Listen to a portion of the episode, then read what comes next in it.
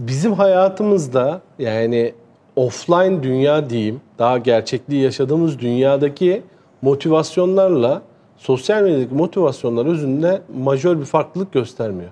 Yani bugün baktığınızda siz herhangi bir mahallede işte yeni bir komşu taşındığında, işte onun kocası ne iş yapıyormuş, kızı nerede çalışıyormuş, bir merak her zaman vardır. Yani kadınlar bir araya geldiğinde, erkekler berberde, kahvede vesairede mutlaka o kahveyle alakalı, mahalleyle alakalı, insanların ne yaptığıyla, nasıl yaptığıyla alakalı her zaman bir muhabbet vardır. Ve o mahallenin de etkin olan ya da influencer olan insanları da vardır. Bu bazen muhtar olur, bazen imam olur fark etmez. Ve o insanların görüşüyle hareket etme. O insanlar eğer derse ki ha bak Yasemin çok iyi bir insan değil ki örnek verdim.